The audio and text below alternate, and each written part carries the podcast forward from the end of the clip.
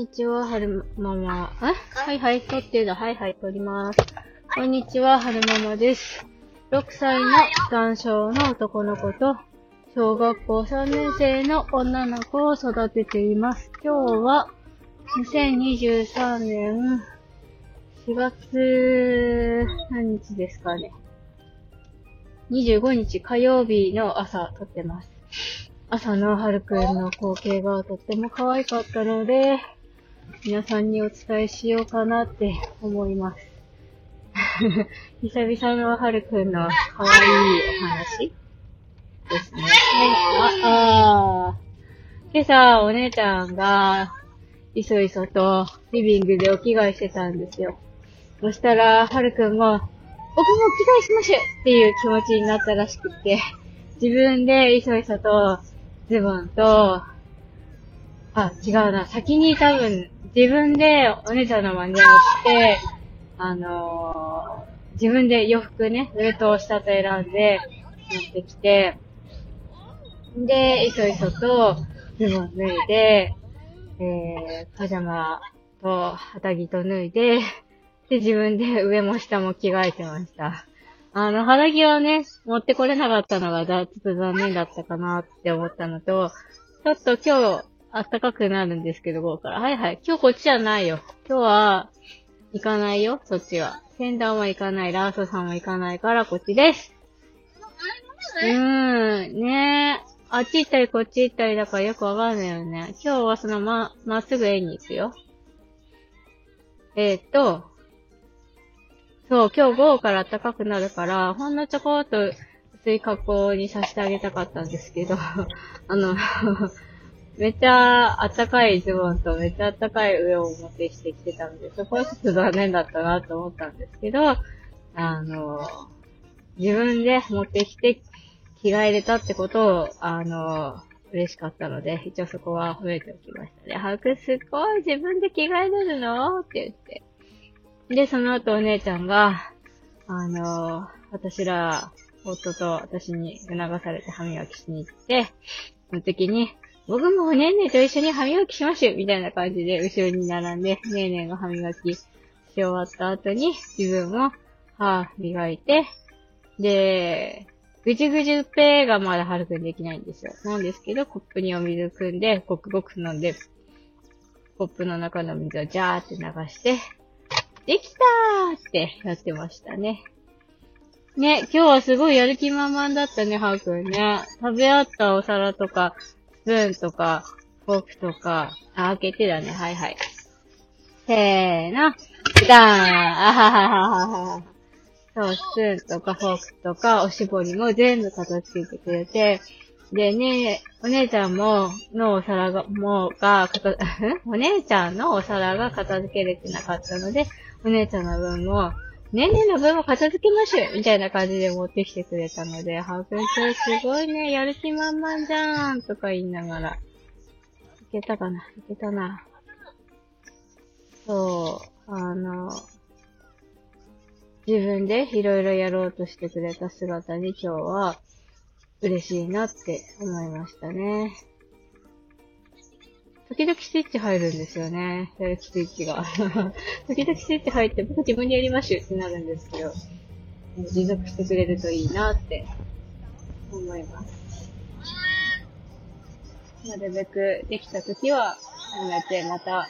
あの、やりたいなって思う気持ちにさせてあげたいなって思いますね。で、こっから先はちょっと、ちょっとぐちぐちになるので、あの、ぐちなんか聞きたくないわっていう方は、ここで、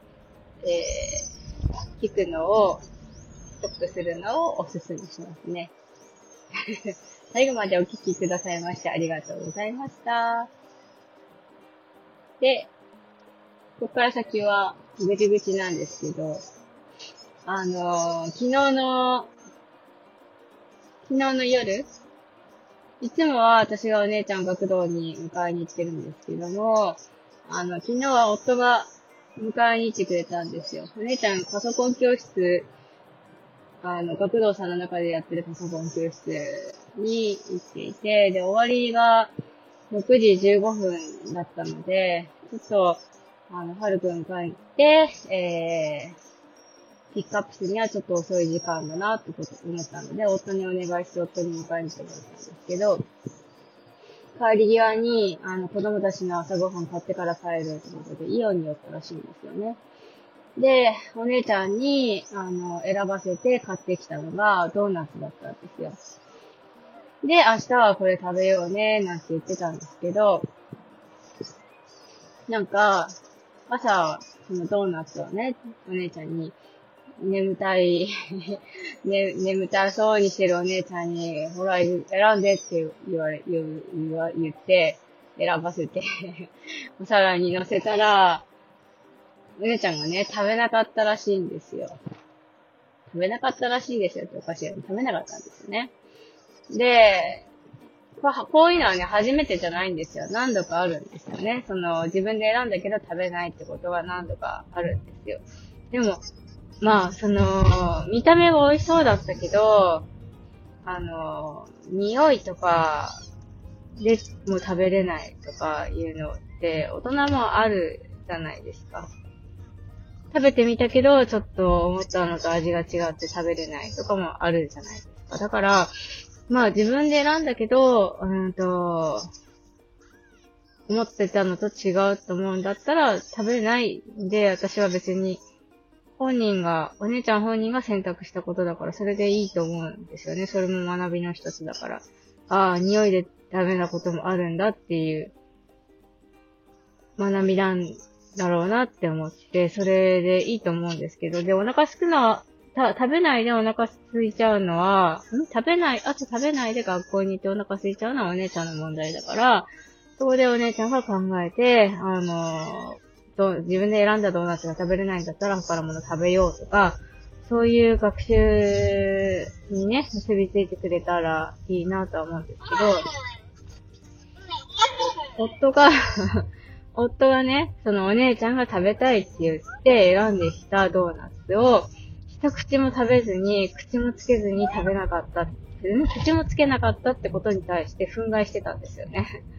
お前が選んだんだろ、なんで食べないんだよって言って。ね、怒ってたね、朝ね、父ね、プリプリね。こっちでーす。ね、なんか朝から怒るのやめてほしい。まあ私もね、朝から怒っちゃう時も時々ありますけど、朝から怒るのやめてほしいなって思ったのと、もう、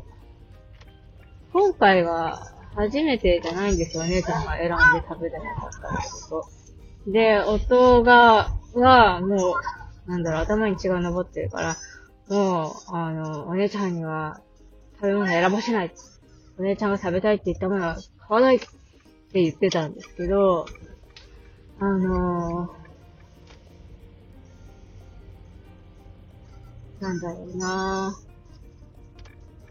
そっから先をね、なんか感情で突っ走ってそっから先考えてないんだな、この人は残念だなと思って見てましたね。あの、私がその、頭が血がの、頭に血が上ってる夫に私が助言してしまうと、あの、また口論になって切れると思ったので、もう何も言わずに、うーん、そうかーっていう感じで黙っておいたんですけど、あの、学びだと思うんですよ。自分で選ん、見た目で美味しそうだと思って選んだドーナツが、袋を開けてみたら、なんだかちょっと食べたくない匂いだったっていうのは、一つの学びだと思うんですよね。で、なんで食べれなかったのかっていうのは、まだ小学校さんねん生だから、あの、言語化できないと思うんですよ、姉ちゃんは。だから、とりあえずまず最初になんで食べれなかったのって聞いて、で、夫もね、聞いたらしいんですよ。なんで食べれなかったんだって、怒る、怒りながらしたら、姉ちゃんが、なんか袋から開けたらなんか違う感じだったって言ったらしいんですよね。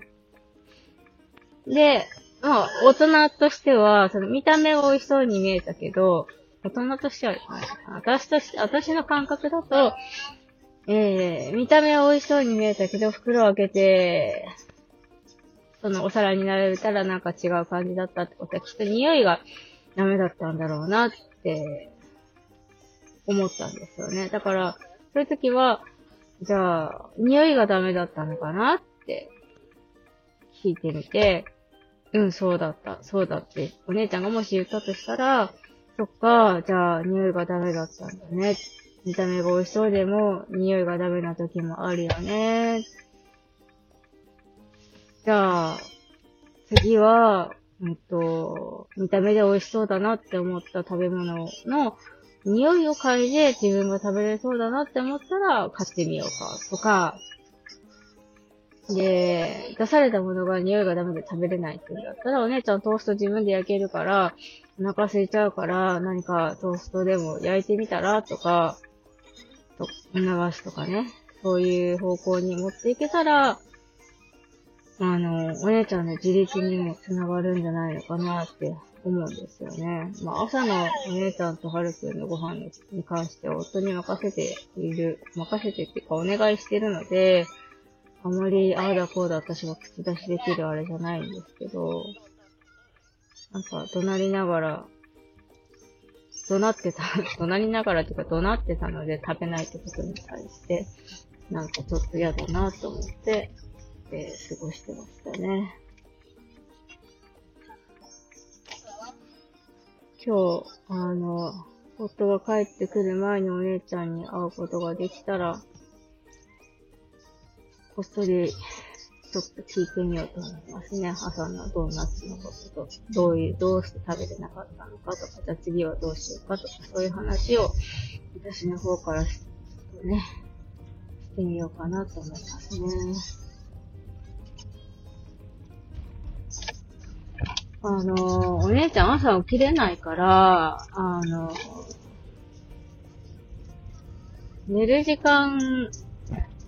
なんていうのかな。いつも、寝かしつけはね、夫にお願いしてるんですけど、あの、良かれと思っててか、気を使っ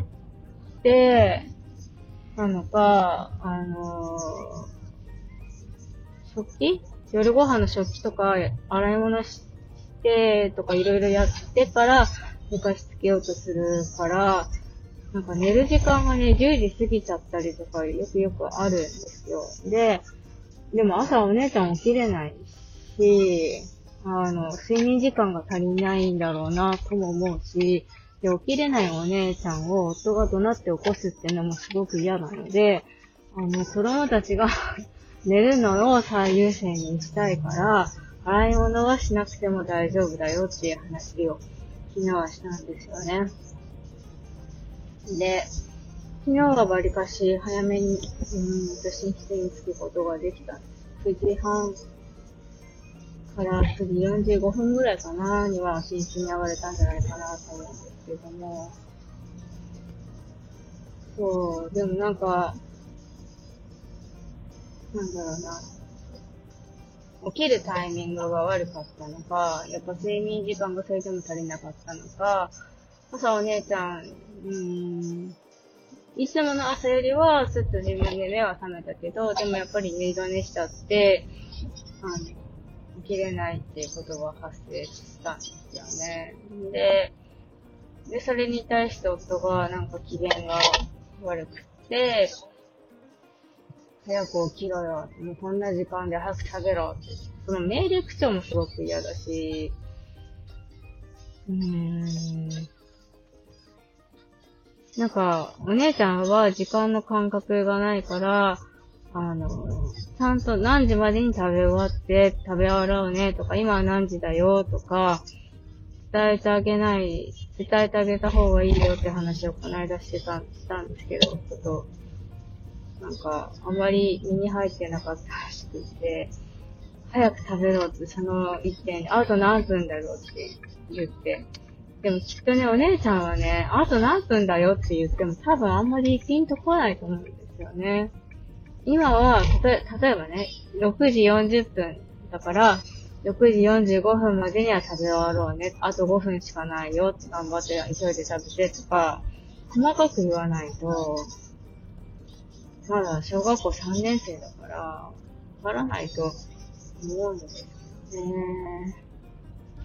あの、圧倒的に私がインプットしている情報と人がインプットしている情報が多分違うので、そういう点、子供には時間感覚がない、うんと、あまり育ってないとか、そういう視点がね、きっと抜けてるんです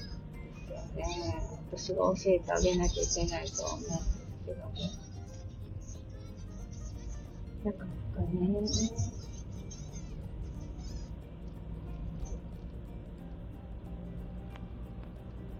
で、くちくち最後まで聞いてくださってありがとうございました。と言いつつ、まだ止まれないので、もうちょっと喋ろうと思うんですけども。やっとなんか喉の調子が、あ、でもなんか信号赤になったから止まれるかも。えーと、後半はぐちぐちお話ししましたが、最後まで聞いてくださいましてありがとうございました。それでは、また。よいしょ。